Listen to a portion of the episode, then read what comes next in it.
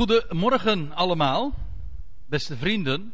En zoals ik dat de vorige keer, twee weken geleden, al heb aangekondigd, ik heb woord gehouden, gaan we het vanmorgen hebben over een hele merkwaardige geschiedenis, waarvan ik vind dat het echt een prachtig zonderschoolverhaal alleen al is. Hoewel ik de indruk heb dat het niet echt zo heel erg bekend is. U kunt het vinden in 2 Kronieken 20. En ik zal eventjes in het kort iets zeggen over de setting.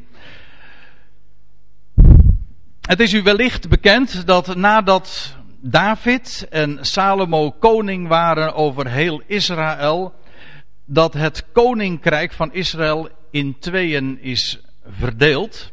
Dat wil zeggen in het koninkrijk van Israël, de tien stammen en het koninkrijk van Juda. En Benjamin moet je dan eigenlijk erbij zeggen, de twee stammen. Dus na Salomo kreeg je die onderverdeling. En beide koninkrijken, dat is makkelijk te onthouden, beide koninkrijken hebben gedurende hun bestaan tot aan het einde. Ik bedoel tot aan de ballingschap, want beide zijn uiteindelijk in ballingschap gegaan. Hebben een twintigtal koningen gekend. Het is wel een groot verschil, moet ik erbij zeggen. Want Israël, de tien stammen, hebben niet één koning gehad. waarvan we lezen dat hij deed wat goed was in de ogen van de Heer. Van Yahweh. Bij Juda is het niet zo heel veel anders, maar dan toch uh, maakt het wel aanzienlijk verschil. Want bij Juda is het ook de meerderheid van de koningen die dat niet deden. Die niet deden wat goed is in de ogen van Yahweh. Maar van een zevental of een achttal lees je dat wel. Officieel van een achttal, maar van één lezen we verder helemaal uh, niets. Geen bijzonderheden van hem hebben wij. Dus van zeven koningen lezen we inderdaad die het tweestammenrijk gehad heeft. Dat, dat zij deden wat goed is in de ogen van Yahweh. En één zo'n koning wil ik vanmorgen voor het voetlicht brengen om eventjes het nog wat meer in een tijdszetting ook te plaatsen. Jeruzalem heeft dus diverse koningen gehad. De eerste was David. Toen kreeg je Salomo. Toen werd het daarna het koninkrijk verdeeld, waar ik het zojuist over had. Toen kreeg je Rehabiam, die was koning dus in Jeruzalem over het tweestammenrijk.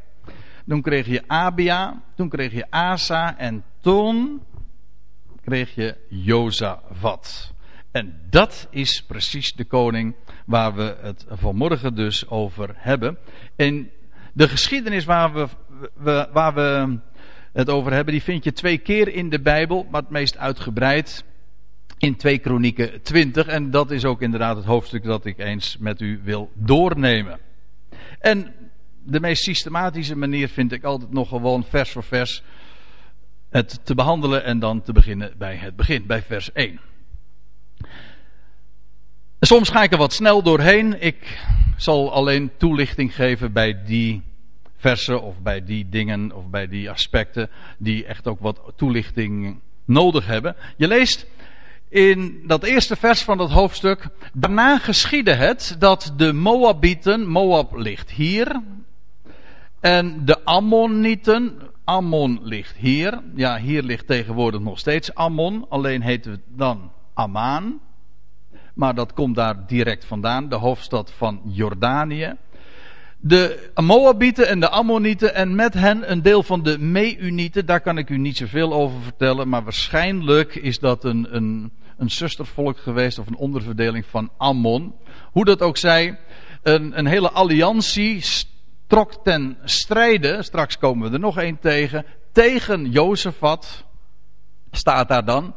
En men kwam Jozefat melden. Een grote menigte is tegen u opgetrokken van de overkant der zee. Dat bedoelen ze niet deze zee mee, maar de, deze zee. Dat blijkt vanzelf uit het verband. Dat wil zeggen de Dode Zee. Of in de Bijbel heet dat meestal de Zoutzee. En heel terecht heet dat een Zoutzee, want er is geen zee zo zout. Trouwens ook zo dood als die zee. Ja. En uh, uit Aram. En Aram, dat ligt weer hier. Aram is een ander woord voor Syrië. Beide namen komen we tegen voor hetzelfde gebied. Aram is Syrië. Dus het was met recht een hele bondgenootschap van wat wij dan zouden zeggen Arabische volkeren die tegen Juda, tegen de koning van Jeruzalem ten strijde trekt. En dan wordt er nog bij gezegd, zie zij zijn in Gazeson Tamar, dat is Engedi, en die laatste naam is veel bekender. Uh, Engedi, degene die hier wel eens in Israël geweest zijn, en ik zit zo even rond te kijken, ik weet van een heel aantal die in Israël geweest zijn. Als je dat gedaan hebt, dan heb je ongetwijfeld, moet ik er, nou dat kan haast niet missen, heb je ook een, uh, een bezoek gebracht aan Engedi. Ja, waar of niet? Nou, nou moet u natuurlijk wel uh, ja knikken. Nou ja, het hangt er natuurlijk ook maar net vanaf hoe het programma was. Maar Engedi, dat is een oase, een schitterend plekje. Heel diep ligt het. Ja, het ligt bij de, bij de Dode Zee. En uh, je leest in de, met name in de geschiedenis van David dat het een grote rol speelt. In elk geval, daar zijn die legers verzameld, daar bij uh, Engedi. Een hele grote menigte. En dan staat er, toen werd Jozefat bevreesd en hij besloot Yahweh te raadplegen. Dat, kijk, dat geeft meteen al aan dat hij het hart op de goede plek had. Want dat is precies wat hij ook geacht werd te doen. Dat is ook het meest verstandig. Dat blijkt vanzelf wel uit deze geschiedenis. Dat vind ik altijd wel erg mooi. Ja. Deze, het, het loutere feit dat deze overmacht uh, op hem afkwam en op het uh, Joodse volk, op het, uh, de twee stammen afkwam, dat was eigenlijk ook nog wel een koekje van eigen deeg. Want weliswaar was Jozefat een koning die goed deed was, wat, wat, recht deed, wat recht was in de ogen van Yahweh. Maar we lezen dan toch in elk geval, dat was de grote valstrik in het leven van, van Jozefat. Diverse keren, ook nog na deze geschiedenis, dat hij iedere keer allianties aanging, verdragen, connecties aanknoopt met goddeloze koningen. En zich daarmee ook verzwagerde trouwens. En dat is een enorme valstrik in zijn leven geweest. Waardoor hij zich moest compromitteren. Dat is trouwens, uh, dat is in wezen vandaag nog steeds niet anders. Dat is iets op, waar Paulus ons heel erg voor waarschuwt om geen ongelijk span te vormen, want dat kan je enorm in de verdrukking brengen. Trouwens, die ongelovigen ook. Het, het, werkt namelijk niet. Je, je bent, het is, dat, die term ongelijk span is heel erg mooi. Dat is net zoiets als dat je voor een ploeg een ezel en een paard zet. Dat moet je niet doen, want uh, die paard die krijgt, krijgt het heel erg moeilijk of die ezel. En waarschijnlijk allebei. Ik heb er niet zoveel verstand van, maar dat is met recht een ongelijk span. Een samenwerkingsverband wat, waarbij beide verplichtingen op zich nemen die niet matchen. Nou ja, dat is uh, waar Jozefat in zijn leven enorm tegen aangelopen is. En het loutere feit dat, dat deze oorlog begon, dat had daar alles nog mee te maken. Oef, afijn. Toen werd Jozefat bevreesd. En hij besloot dus Yahweh te raadplegen. En hij riep voor geheel Juda een vaste uit. Er staat letterlijk trouwens, daar wil ik u nog even op wijzen. Dat woordje bes, hij besloot. Letterlijk staat er, hij richtte zijn gezicht. Dat vind je vaker in de Bijbel. Maar dat is een, eigenlijk een heel mooie beeldspraak. En daarom wijs ik u er ook eventjes op. Hij besloot, maar letterlijk staat er, hij richtte zijn gezicht op Yahweh. Om die te raadplegen. Het idee is dat op het moment dat je ergens naar kijkt, je ergens op focust, die richting ga je op. De richting waarin je kijkt, dat is de richting waarin je ook zult gaan. Besluit te gaan. We zeggen dan altijd in goed Nederlands, je loopt gewoon je neus achterna. Ja, precies. Welke kant ga je op? Nou, de kant waarop je kijkt. Waar, waarna je kijkt. Nou, dat is wat je hier dus leest. Hij besloot, ja maar letterlijk staat er, hij richtte zijn gezicht, ja, we te raadplegen. Focus is zo belangrijk. waar kijk je naar? Waarom is dat zo belangrijk? Wel, het is precies de richting waarop je zult gaan in je leven. Waar kijk je naar? Vers 4. En Juda kwam bijeen om hulp te zoeken bij Yahweh. Ja, men kwam uit al de steden van Juda om Yahweh te zoeken. Dus een geweldige uh, samenkomst werd daar belegd in Jeruzalem. Want dat lezen we dan vervolgens in vers 5. Jozefat ging te midden van de gemeente van Juda en Jeruzalem staan in het huis van Yahweh. Dat wil zeggen in de tempel die ooit door Salomo was gebouwd. En waarvan nu al zulke grootste plannen liggen. Heb u de laatste weken het nieuws nog een beetje gevolgd in verband met de herbouw van de tempel? Maar die tempel moet er weer gaan komen. Alles is bezig in die richting. Die tempel gaat er weer komen. En dat zou wel eens heel binnenkort kunnen gaan gebeuren. dat er zelfs nog, zelfs hoeft dat nog niet eens te betekenen dat het huidige tempel, de huidige tempel of wat er voor door moet gaan, die rotskoepel hoeft te verdwijnen, want waarschijnlijk komt er gewoon een aanbouw. Een vleugel. Het gebouw krijgt een vleugel. Voor degenen die wat profetisch onderlegd zijn, is dat op zich al een heel uh, merkwaardige uitdrukking. Afijn. Dat is die. Ja, ik zit eventjes te denken, zal ik daar meer over vertellen? Maar doe ik niet, want, ik, want ik, ja, het is een lang hoofdstuk. Uh, maar die, die, die tempel bedoel ik. Die tempel van, van Salomo. Nou, die, die, die tempel gaat gewoon weer gebouwd worden. Herbouwd worden. Enfin. Um, Jozefat ging te midden van de gemeente van Juda en Jeruzalem staan in het huis van Yahweh voor de nieuwe voorhof. En hij zeide, Yahweh, God van onze vaderen. Hij spreekt dus aan publiek, te midden van die enorme menigte die daar samengedromd was. Jawel, God van onze vaderen, zijt gij niet God in de hemel? Heerst gij niet over al de koninkrijken der volkeren? Al de, al de volkeren eh, der aarde zijn geacht als een stofje aan de weegschaal, staat er eh, ergens in Jezaja. Ik bedoel, dat is, zijn de verhoudingen. Hij is de God die alles in zijn hand heeft. Is in uw hand is kracht en sterkte en niemand kan standhouden tegen u. Dat wil zeggen, als, daar komt het op neer, als u voor ons bent, wie kan er dan ooit, en wat kan er dan ooit tegen ons zijn? Zijt gij niet onze God, die voor het aangezicht van uw volk Israël verdreven hebt, de inwoners van dit land? En dit altijd hebt gegeven aan het nakroost van Abraham, uw, uw vriend? Als u in de Statenvertaling kijkt, dan staat er niet voor altijd, maar uh, tot in eeuwigheid. En ik heb dat uh, nagekeken in de kanttekeningen van de Statenvertaling. En weet u wat er dan staat? Dat betekent tot de tijd dat de Messias komt. En dan wordt er een verwijzing gegeven naar een, weer een ander vers. En dan, wat het woordje eeuwigheid betekent. En dan staat er: Dit is een lange tijd. en als als u het zegt, of als ik het zeg, je eeuwigheid betekent helemaal niet eindeloos, in de Bijbel niet. dan, nou, dan heb je de pop aan de dans hoor. Ik wou iets anders. Nou, dan heb je het gedonder in de glazen, ja. Als je dat zegt. Maar u kunt het zo allemaal in de kanttekeningen van de Statenvertaling kijken. Afijn, dat, dat, eh, voor de Aion staat er eigenlijk. Ad Olam. Ja, voor de onbepaalde tijd, dat, heeft eh, dat is ook de gedachte. In elk geval, gegeven aan het nakroos van Abraham, uw vriend. Zo wordt Abraham divers keren genoemd. God is geen vriend van Abraham. Dat is, dat zou een, dat is een verhouding die niet klopt. Maar je leest wel dat Abraham een vriend was van God. En Abraham, u weet wel, dat was die man aan wie alleen maar belofte was gegeven. Niet de wet, die kwam 430 jaar later, maar alleen belofte. En van die Abraham lees je dat God, dat, dat hij amen zei op wat God beloofd had. Daarom was hij een vriend.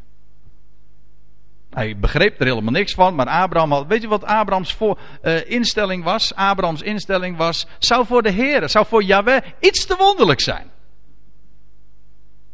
Voor die God die hemel en aarde gemaakt, zou er iets te wonderlijk zijn. En dus als, als hij inmiddels stok oud is en zijn vrouw ook en bovendien ze was onvruchtbaar. Maar als dan tegen hem gezegd wordt, nou zo zal jouw nageslacht zijn als de sterren des hemels. Dan zijn amen. Als u het zegt, nou dan zal het wel zo zijn.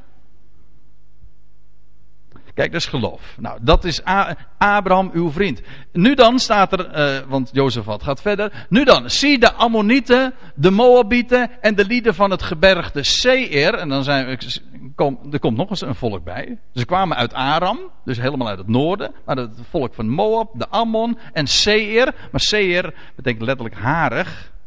Maar dat is een ander woord voor Edom. En dat is weer een ander woord voor Ezou. U, u weet wel, dat was die harige man, ja. Maar dat is dit gebied, waar uh, met die beroemde stad Petra.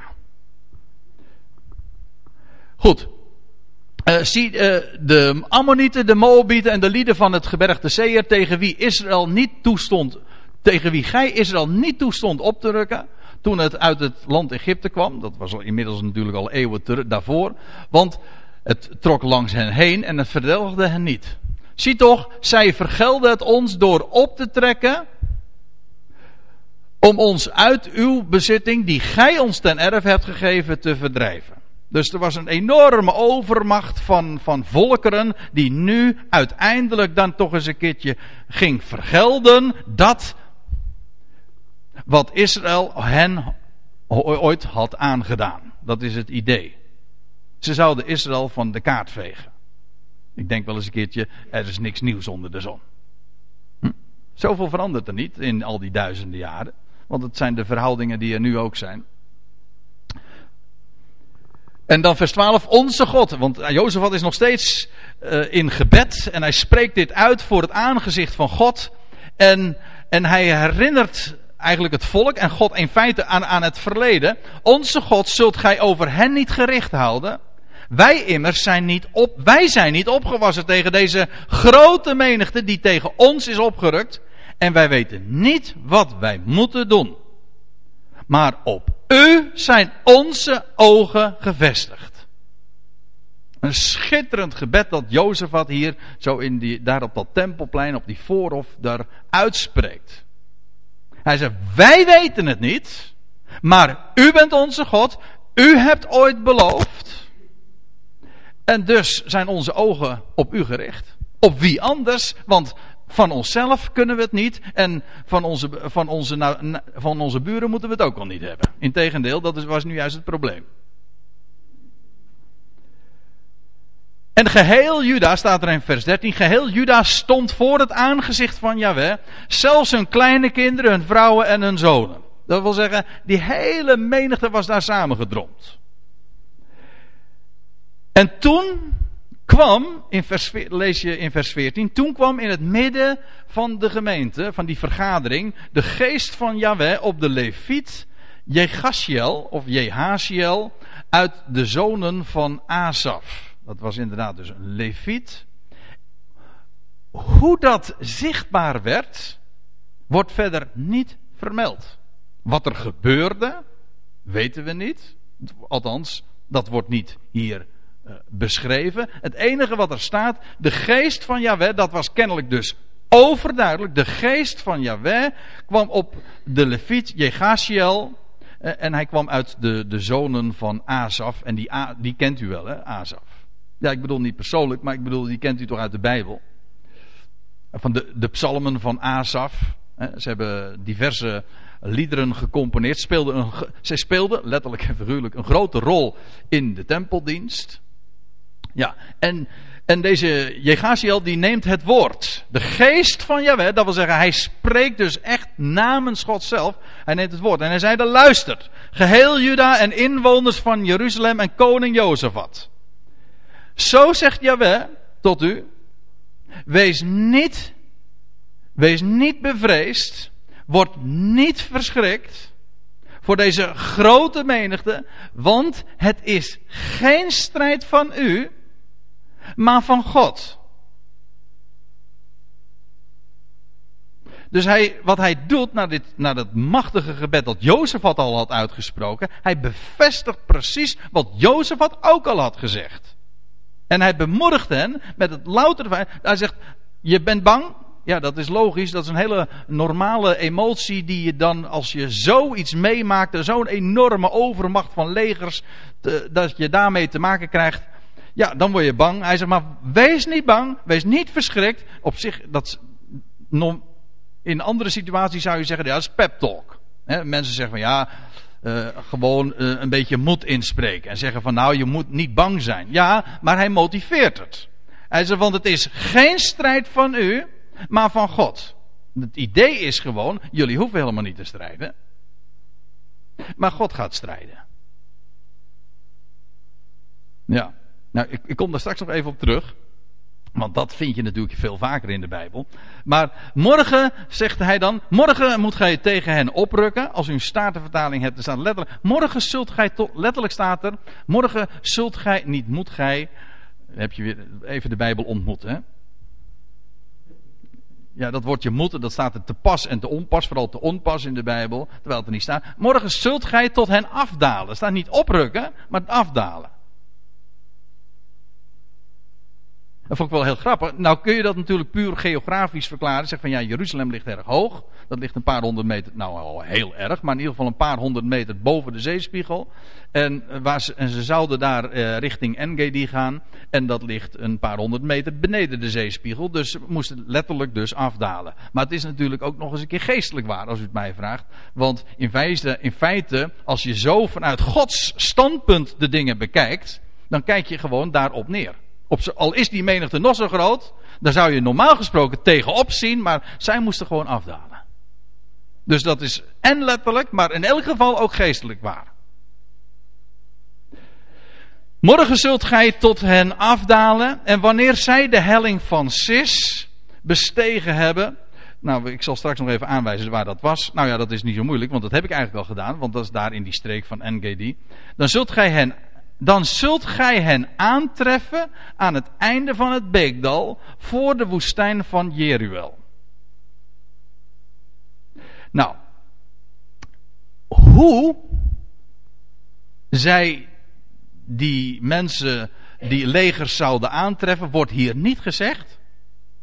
Er wordt alleen gezegd, de strijd is niet van jullie, maar van God. En bovendien, als jullie dan morgen inderdaad tot hun zullen afdalen, en dan die helling van Sis bestegen hebben, wel, dan zult gij hen aantreffen aan het einde van het beekdal. Daar voor de woestijn. Hou hem even in gedachten, want dit gaat inderdaad letterlijk vervuld worden. Niet gij zult u hierbij, niet gij zult hierbij behoeven te strijden. Stelt u op Blijf staan, dan zult gij zien dat Yahweh u de overwinning geeft. Ik vind, eigenlijk vind ik dit het mooiste vers van het hele hoofdstuk. Is mijn persoonlijke smaak, dat geef ik toe. Maar ik vind dit het allermooiste vers. Niet gij zult u hierbij hoeven te strijden, maar stelt u op, blijf staan en dan zult gij, je staat erbij, zeggen we dan, hè, en je kijkt ernaar. Nou, dat is precies wat hier vervuld zou gaan worden. Dan blijf staan en je zult zien dat Yahweh u de overwinning geeft. Waar doet u dit trouwens aan denken, deze formulering? Zal ik u helpen? En wat we lezen in Exodus 14. Dan als het leger van Farao met een gigantische vaart achter Israël aangaat en Israël op een gegeven ogenblik tussen de berghellingen klem zit. Waarom klem? Wel, ze konden niet links, ze konden niet rechts. Achteren, naar achteren sowieso niet, omdat daar het, het leger van Farao aankwam. En nou, ze konden niet vooruit ook, want daar had je de Schelfzee. Ze konden geen kant op. En dan lees je die geweldige geschiedenis, die uitredding. En dan staat er, doch in Exodus 14, vers 13. Doch Mozes zeide tot het volk: Vrees niet. Dat staat er iedere keer. Ja, als je God kent, dan heb je geen reden, als je hem gelooft op zijn woord, om te vrezen. Hoe normaal de emotie ook is. Het gaat er ook om niet dat je niet mag vrezen. Je hoeft niet te vrezen. Je hoeft niet je best te doen om niet te vrezen. Nee, je hoeft niet te vrezen. Er is namelijk een God. Vrees niet. Staat vast. Dus er staat in de, in de Statenvertaling heb ik het expres. De Statenvertaling, ja. Maar goed, dat is een uh, woordgrapje die natuurlijk alleen in het Nederlands opgaat. Hè? Staat het echt goed weergegeven. Staat vast en ziet het heil, dat wil zeggen, ziet de redding van Yahweh, dat hij heden aan uw lieden doen zal. En dan zegt hij erbij in vers 14, Yahweh zal voor u strijden en gij zult stil zijn. Dus exact dezelfde waarheid die we in 2 Kronieken 20 zien, die zien we al veel eerder in de geschiedenis van Israël, namelijk bij de geboorte van het volk feitelijk. Als, uh, als de wateren gaan breken. Hè? Ja, met recht de geboorte van een volk. En dan, dan zou het waar zijn wat Mozes ook al toen tegen hen zei. Wees niet bang. Sta gewoon. Sta gewoon vast en je zult het zien. Dat wat God gaat doen en de uitredding die hij gaat geven. En jullie hoeven niet te strijden, dat gaat Jawel zelf doen. Ja, en weet u waar ik dan ook aan moet denken? Dan ga ik namelijk eventjes nu even naar het Nieuwe Testament toe. Naar die wapenrusting Gods. Waarvan we lezen in Efeze 6. Dus, daar vind je namelijk dezelfde formuleringen. Daar staat ook hè, in vers 10: Voorts, wees krachtig in de Heer en in de sterkte van zijn macht. Dat wil zeggen, ontleen daar je kracht aan, aan Hem en aan wat Hij vermag. Wel aan zijn vermogen komt geen eind. Daar is, dat is zonder limit, zonder begrenzing. Sterk je daarin. In dat wat bij Hem niet aan quota gebonden is of aan geen limits kent. En dan staat er, doet de wapenrusting Gods aan. Weet je wat de wapenrusting Gods is? Of wat de uitdrukking eigenlijk betekent? Godstrijd. Het is zijn wapenrusting. En betekent, hoezo Gods wapenrusting? Nou, hij strijdt. De Heer zal strijden. En jullie dan? Nou, wij sterken ons daarin in het feit dat hij de strijd voert. En wat doen wij dan? Nou, wij staan vast. Doet die wapenrusting Gods aan om te kunnen standhouden. Niet om te, niet om te strijden, ook niet om te overwinnen, want die overwinning hoeven wij helemaal niet te behalen. Die overwinning hebben we al. En die wordt ons gewoon op voorhand gegarandeerd. En daarin te staan. In die overwinning die hij geeft. Doet die wapenrusting Gods aan om te kunnen standhouden. Om staande te blijven. Sta op dat wat hij geeft en wat hij belooft, wat hij aanzegt, wat ons bezit is in de Heer Jezus Christus.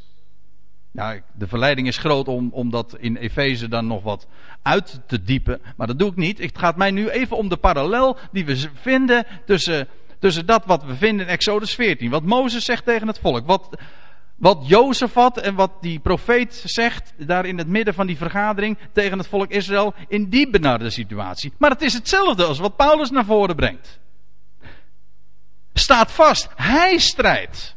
En dan, eh, ja, die verleidingen van de tegenstander en van de duivel, zijn letterlijk staat er de strategieën, de methodieken van de door elkaar werper. Weet u wat zijn methodiek uiteindelijk is, in zijn essentie? Dat is dat hij altijd het woord van God betwijfelt. Nou, eigenlijk gewoon ontkent, maar hij doet het heel subtiel. Is het wel dat God gezegd heeft dat? Zo begon hij ooit al. Die, die gespleten tong, weet u wel.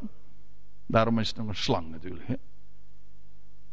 Ja, nou, om daar tegen stand te houden. Want we hebben niet te maken met, met de kracht van Satan, maar alleen maar met zijn methodieken. En juist daartegenover staat te staan op zijn woord. Ja, nou ik ga nu weer even terug naar die geschiedenis van, van 2 Kronieken 20. Want daar staat er, uh, nou moet ik het even goed lezen. Ja, nog één keer, vers 17. Niet gij zult hierbij hoeven te strijden. Stel u op, blijf staan, dan zult gij zien dat Yahweh u de overwinning geeft. Juda en Jeruzalem, wees niet bevreesd. Hoeveelste keer is dat nou dat we dit in dit hoofdstuk al gelezen hebben? Wees niet bevreesd. Wees niet bang. Word niet verschrikt. Hoe logisch de reactie ook mogen zijn. Morgen, ja, uh, moet gij tegen hen uittrekken. Jawel is met u. Ga morgen, staat de vertaling staat, gaat morgen uit hun tegen. Ik lees verder. Toen boog Jozefat zich neer met het aangezicht ter aarde en geheel Juda en de inwoners van Jeruzalem wierpen zich neer. Dat is al een schitterend gezicht geweest en daar, daar in Jeruzalem. Hè. Die enorme mensenmassa. Hè, ze allemaal, het was zo indrukwekkend wat daar gezegd werd. Eerst Jozef wat later door die profeet die dat nog eens dunnetjes overdeed en bevestigde. En ja, ze, ze buigen zich allemaal neer. Dat is de enige gepaste reactie feitelijk ook wanneer je zulke beloften krijgt. Ja, wat kun je dan nog doen? Ja, voor, zo'n groot God inderdaad ontzag hebben en je neerbuigen. Voor het aangezicht van Yahweh om Yahweh te aanbidden. En staat er dan in vers 19, en de Levieten, behorende tot de Keatieten en de Korachieten, allemaal verschillende afdelingen binnen die stam, die allemaal belangrijke taken kregen daar in verband met de tempeldienst. Die stonden op om Yahweh, de God van Israël, met zeer krachtige stem te loven. Dat vind ik mooi. Met zeer krachtige stem te loven. Want waar op voorland, ik moet zich voorstellen, de situatie was buitengewoon benard. Want feit, die volkeren, ze waren allemaal in een, ze hadden een verdrag en er was een alliantie. Ze gingen nu met elkaar, het volk van Juda, die tweestammenrijk, gingen ze gewoon van de kaart vegen. En wat doen ze daar? In Jeruzalem. Ze gaan God aanbidden. Voor de belofte die hij heeft gegeven. En met zeer krachtige stem, dus ze waren daar zeer van overtuigd. Ze stonden met recht op de, op de belofte van God. En dan staat er in vers 20, de volgende morgen, de volgende morgen vroeg, trokken zij uit naar de woestijn van Tekoa. Nou, ik had u al verteld, al die plaatsnamen die zijn weer wat verschillend, maar het is het, datzelfde gebied daar bij Engedi trokken zij uit naar de woestijn van Tekoa. En terwijl zij uittrokken, trad Jozefat naar voren. En hij zeide, luister naar mij Juda en inwoners van Jeruzalem. Nou, de vorige dag had hij al belangwekkende dingen gezegd.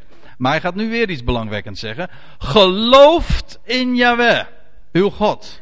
En gij zult bevestigd worden. Gelooft in zijn profeten en gij zult voorspoedig zijn. En dat vind ik zo mooi, dat er staat, tot twee keer toe, gelooft. Dat, dat betekent, beaam gewoon wat God beloofde. Geloof heeft in de Bijbel altijd te maken met de belofte van God. Hij zegt niet, ga je nu, kijk dat zou dan pep talk zijn, dat is echt naar de mens. Dat is ook een religie en dat is wat, wat menselijke filosofie ook uitdenkt. Doe je best jongens, mensen, we kunnen het. Ja, ik, als, ik, als ik het zo ga praten, dan voel ik me net een, een ratelband. Nee, geen slang, uh, ratelband. We gaan ons best doen. Nee, helemaal niet. Er was, hoezo je best doen? Ze hoefde niet eens een strijd te leveren. Dat was, dat was de belofte. Geloof nou gewoon wat God belooft. Dat scheelt je een heleboel sores. Dat scheelt je een heleboel angst. Sterker nog, de angst verdwijnt. Als je God gelooft, ja, dan ben je angst inderdaad kwijt. Er is namelijk dan geen reden meer toe. Gelooft Jawel, uw God. En ge zult daarin vastgesteld worden, bevestigd worden. En gelooft zijn profeten en je zult voorspoedig zijn. Geloof. En geloof staat in de Bijbel altijd tegenover werken. Tegenover proberen. Tegenover menselijke activiteit. Geloof heeft te maken met staan op zijn belofte. En na het volk, want eh, de geschiedenis eh, gaat verder. Na het volk te hebben geraadpleegd, stelde hij mannen op die Yahweh een lied zongen. En hem loofde in heilige feestdorst, staat er dan in de MBG-vertaling, en zoiets moet het dan inderdaad wel geweest zijn. En terwijl zij voor de gewapend, let op, dan moet je echt goed dit moet je voor je zien. Terwijl zij voor de gewapenden uittrokken en zeiden: Looft Jaweh, want zijn goede tierenheid is le olam. Tot in de aion. Dat wil zeggen, voor onbepaalde tijd of tot de eeuw, of hoe je het ook maar zeggen wil. Dus daar gaat een, ja, een leger, of al die mannen, die gaan daarop af. Die, die trekken, maar ze hoefden niet te strijden. Maar Jozefat, en trouwens het volk ook, bewees door deze opstelling dat ze inderdaad God op zijn woord namen. Zij hoeft, God had gezegd, bij monden van die profeet, de strijd is niet van jullie, maar van God. Dat betekent, en jullie, hoeven, jullie, jullie staan erbij en jullie kijken ernaar. Jullie zullen het gewoon zien.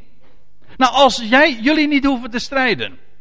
Nou, dan zetten we het, dan zetten we toch gewoon een, een hele ploeg van koragieten en van die tempelzangers. Zo'n hele, ja, dat zal een heel muzikaal gebeuren geweest zijn, stel ik me zo voor. Want alles werd uit de kast getrokken. Die zetten we gewoon voor het leger uit. Hoezo? Nou, voor het leger, voor, voor, alle, alle strijdbare mannen. Dus in plaats van met, met zwaarden en stokken of weet ik van wat voor wapens, uh, wapentuig ze gehad zullen hebben. ehm, hadden zij alleen maar muziekinstrumenten. En ze hebben God gewoon geloofd. Ja, ja mooi hè, geloofd. Als ik het zo zeg, dan vraag je af, is dat de verleden tijd van loven? Of het voltooid deelwoord van, uh, van loven. Ze hebben God geloofd. Maar u begrijpt, in feite is dat hetzelfde. Zij hebben God geloofd. Dat wil zeggen, zij geloofden God. En daarom loofden zij hem.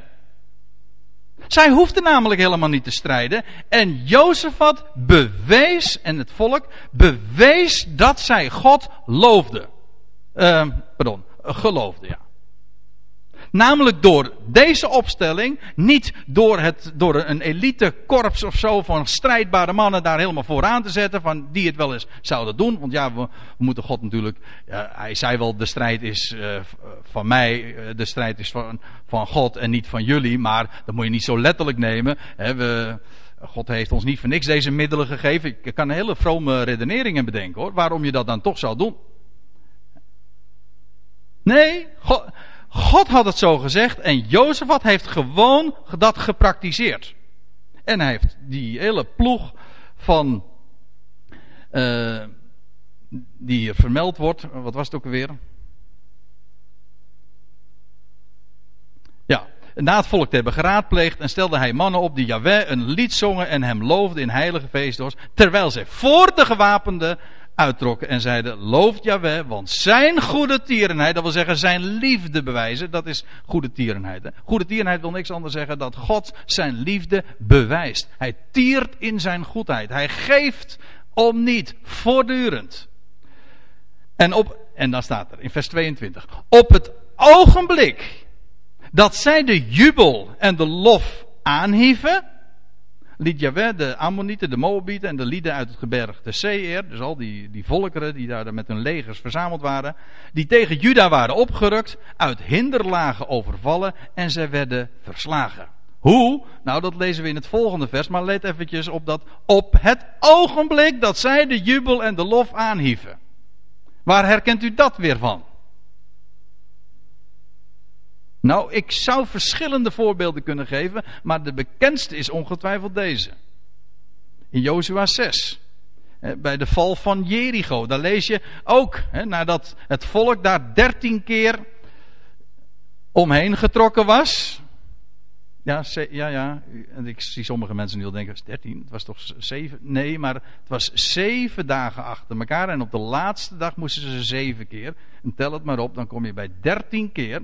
Daar komt, daarom is het ook een geluksgetal, weet u wel.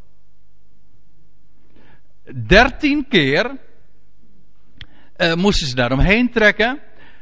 En dan, dan lees je, dat was zo van tevoren al gezegd, zodra het volk het geluid van de hoorn vernam, van die ramshoorn, hief het een luid gejuich aan. En de, de muur stortte ineen. Je zou haast zeggen, er is een verband tussen dat luide gejuich en het, en het invallen van die, van die muur. Maakte zoveel kabaal dat kon de muur niet hebben. Maar dat is niet het idee. Ze begonnen God te loven. En dan gebeurt er wat. En wat, wat ooit plaatsvond bij de val van Jericho, vindt feitelijk hier weer plaats. Namelijk op het moment, op het ogenblik dat zij de jubel en de lof aanhieven, liet Yahweh enzovoorts. En ze werden verslagen. En daarop staat er in vers 23. En daarop keerden de Ammonieten en de Moabieten zich tegen de bewoners van het gebergte Zeeër. Een complete verwarring ontstaat er. Daar moet je, opletten wat er gebeurt. Daarop keerden de Ammonieten en de Moabieten, zich tegen de bewoners van het gebergte Zeeër. Maar dat waren toch de bondgenoten? Toch? Die waren met elkaar tegen Juda ten strijde getrokken. Maar wat gebeurt er? Uh, in plaats van dat zij ten strijde trekken tegen Juda, trekken zij ten strijde tegen elkaar. Hoe de verwarring zo heeft kunnen ontstaan, dat weet ik niet. Maar het was wel zo. Zij trekken ten strijde tegen elkaar, tegen de bewoners in dit geval van het gebergte Zeeër, van Edom dus, om hen met de band te slaan en hen te verdelgen. En dan staat er in vers 23 veelzeggend erbij. Zodra zij met de bewoners van Seir hadden afgerekend, hielpen zij elkander in het verderf. En dat was de oorlog. Absurd als je dat leest. Hoe kan dit gebeuren? Maar dit was van tevoren gezegd. Jullie hoeven niet te strijden. Dit, trouwens, herkent u deze, ook deze geschiedenis? Want wat ik u in, deze, in dit uur ook wil laten zien, is dat er lijnen liggen, of lijnen hier zichtbaar worden, die je gewoon elders in de Bijbel ook weer gewoon boven de oppervlakte komen. Voortdurend zie je dat. Ik, ik, ik wees u al op Exodus 14 over de doortocht bij de Schelfzee. Ik wees u al even de val van Jericho. Maar dit, zij hielpen elkander in het verderf. Dat had Israël ook al een keertje eerder ervaren. Dat was in de rechtere tijd. Ja, de geschiedenis van Gideon. Weet u nog? Toen moest, toen moest er ook een, een leger gerecruiteerd worden. En dan was er eerst was er 30.000 man. Maar dat mocht helemaal niet. Uiteindelijk was er nog een legertje van 300 man. Dat is in wezen hetzelfde verhaal. Want ook is, daar, daar hoeft ook helemaal niet gestreden te worden. Kent u die geschiedenis? Van, van Gideon. Dat hij met het leger, een legertje, tussen aanhalingstekens, van 300 man. Maar weet u wat ze moesten doen? Ze hadden alleen fakkels. Brandende fakkels en aardevaten van die kruiken. En die werden alleen maar kapot geslagen tegen elkaar. Want u weet, holle vaten, hè, die klinken erg hard. En, maar die aardevaten die moesten gebroken worden. Ja, de verleiding is ook nu weer groot om daar wat over te vertellen. Waarom die aardevaten nou gebroken moest worden. Maar weet u waarom? Opdat het licht zichtbaar zou worden. Daar zit nog een heel mooi verhaal achter. Maar het gaat er nu eventjes om dit punt. Dat terwijl nu de 300, lees je in Richteren 7 vers 22. Terwijl nu de 300 op de horens, die ramshorens, die shofars bliezen. Richtte Yahweh in de gehele legerplaats het zwaard van de een tegen de ander. Het was, boven, het was nacht ook. Maar een soortgelijk proces vond daar toen plaats als eh, later in de geschiedenis van Jozefat. Dat wil zeggen, de tegenstander, eigenlijk een hele alliantie, uiteindelijk komen zij ten val gewoon door onderlinge strijd en helpen ze elkaar gewoon te gronden. Dat was in de geschiedenis van Gideon, eh, eh, van Gideon het geval en eeuwen later in de dagen van Jozefat herhaalt het zich. En dan lees je ook in vers 24, ik ben nu weer terug in 2 Kronieken 20, dan staat er, en toen Juda gekomen was bij de wachttoren in de woestijn, keerden zij zich naar het krijgsvolk en zie, dus Israël komt daar aan en ze keren zich naar het krijgsvolk en zie, het waren slechts lijken. Ter aarde neergevallen, niemand was ontkomen.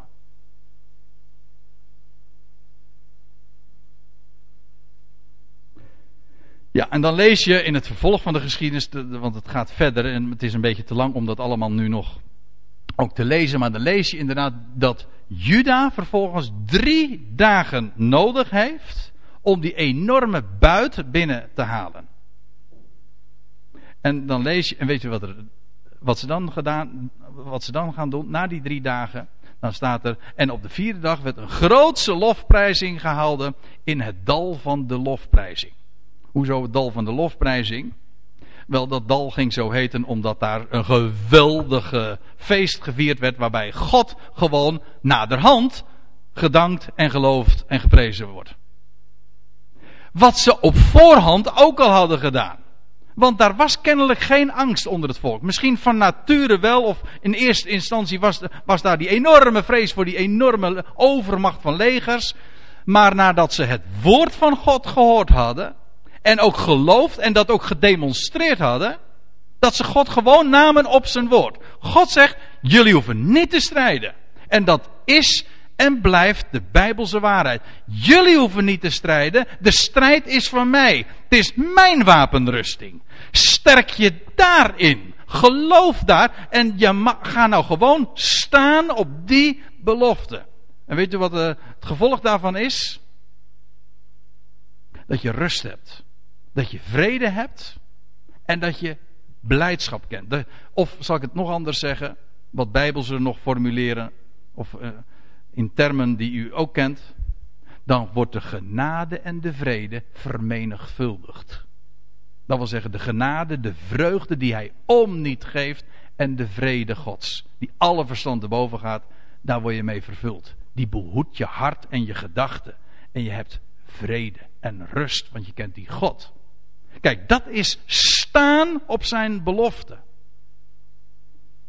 En dat is in de hele Bijbel, dat heeft niks te maken in welke periode je leeft of in welke bedeling, dat maakt niet uit. Het is altijd de Bijbelse waarheid dat het gaat om geloof. Gods belooft en zo is het en daar mag een mens gewoon op gaan rusten, op staan. U zegt het en zo is het. En als je dat op. Kijk, je kan natuurlijk zeggen van nou, ik moet eerst zien. Oké, maar dat, dat betekent dat je pas naderhand dat zal gaan beleven. Uiteindelijk, kijk, ook mensen die dit niet geloven. Hè, dat, dat, dat, als mensen zeggen van, ja, van dat evangelie, die blijde boodschap, ik, ik geloof, ik moet het eerst zien. Dan zeg ik nou, oké. Alleen de ellende is, dan moet je nog wel heel veel geduld hebben. En dan zeg je naderhand. Jongen, jongen, waarom heb ik mijn leven zo druk gemaakt? En zo vol getopt. Terwijl dat niet nodig was geweest. En dat inderdaad naderhand blijkt dat wat God beloofd had, de vreugde, de uitredding, de vrede, dat het inderdaad allemaal waar was. Waarom heb ik dat op voorhand niet hem genomen op zijn woord? Of denkt u dat u straks zal, uh, dat je naderhand zou moeten zeggen van nou, had ik me nou maar wat meer zorgen gemaakt, had me toch een heleboel gescheeld. Hè? Had het allemaal veel beter gegaan? Had ik nou wat meer mijn best moeten doen of meer proberen? Nee, de Bijbel gaat niet over werken, gaat niet over proberen. God belooft gewoon om niet aan zijn schepping. En weet u wat een gelovige is? Nou, dat is, dat is helemaal geen prestatie, dat is gewoon iemand die daarvoor de ogen geopend zijn, want ook dat moet je gewoon gegeven worden. Dat je dat mag zien en mag beleven en de genade daarvan mag kennen. En dat hebben die, uh, de kinderen Israëls, om het eens zo te zeggen, in de dagen van Jozef wat beleefd. In de dagen van Mozes was het zo. In de dagen van, van Jozua bij de overwinning van Jericho. Altijd is dat de waarheid. God geeft om niet. Het gaat dus niet om strijden. Het gaat om staan op zijn belofte. Amen.